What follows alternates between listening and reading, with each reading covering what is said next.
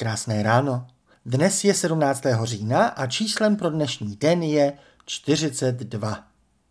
Snad na mě nebudete cenit zuby, když i dnes zůstaneme u cen. Bez cenzury tak můžeme sjednoceně aspoň ocenit mecenářskou poetiku kalendáře, s jakou nám zrovna včera naservíroval akcent na to, co se s cenami děje v jejich často nedoceněném inkubátoru u producentů.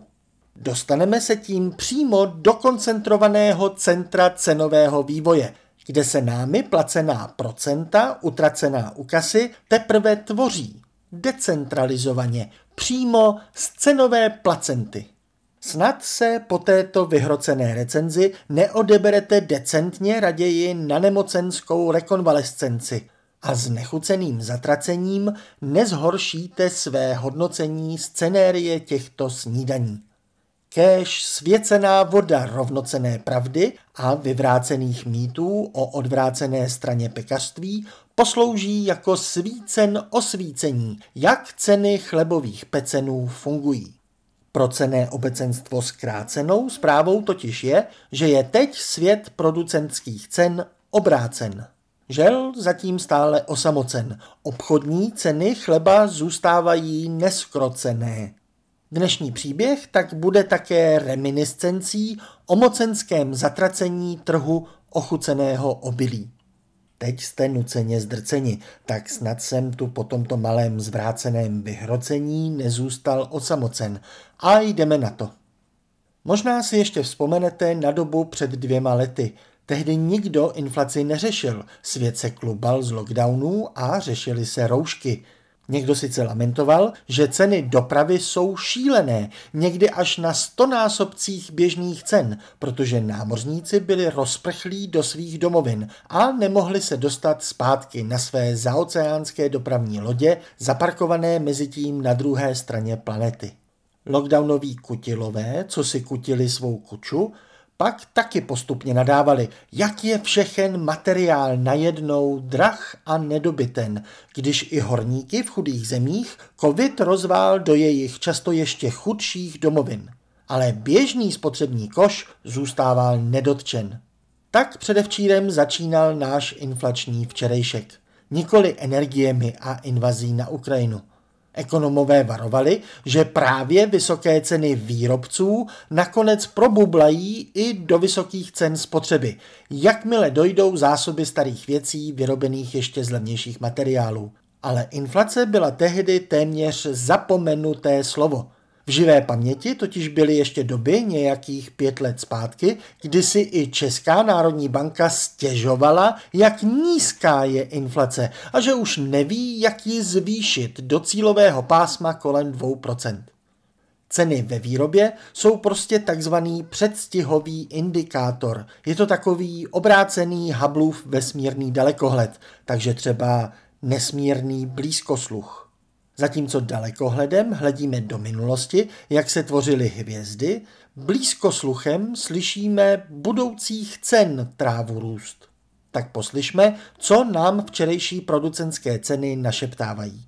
V průmyslu rostly ceny nejpomaleji od ledna dva tisíce dvacet jedna, tedy aspoň v něm jsme již covidový vliv na ceny překonali. Ještě loni v září jsme byli na dvacet šest procent růstu cen, ale za dvanáct měsíců do letošního září narostly ceny jen o nula celá osm procenta. To je tak nízký růst cen, že kdyby na něj měla centrální banka taky toleranční pásmo, tak by teď inflace průmyslových cen vypadla pod ně a byla prohlášena za příliš nízkou. Ale přiznejme, že stejně jako u spotřebitelských cen, i tady za velkou část poklesu můžou levnější energie. Na druhou stranu nám ale vlastně může být jedno, čím konkrétně věci zlevňují. I v chlebu je nakonec víc energie než pšenice.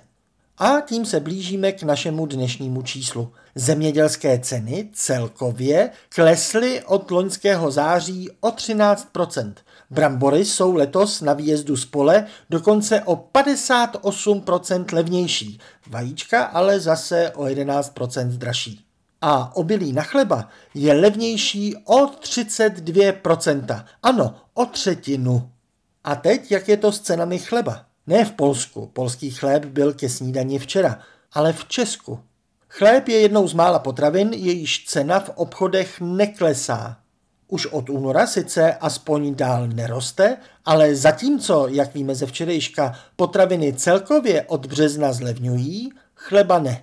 Zůstává dál o deset procent dražší než loni. A v porovnání s cenou před energokrizí, ano, je stále dražší o celé číslo pro dnešní den čtyřicet dva procenta. A pak, že tu vesmírným dalekohledem, tedy pardon, nesmírným blízkosluchem, neřešíme otázku života, vesmíru a vůbec. Takže co to tedy je za divnost, že u chleba najednou nižší výrobní ceny nedoprobublávají k cenám regálovým?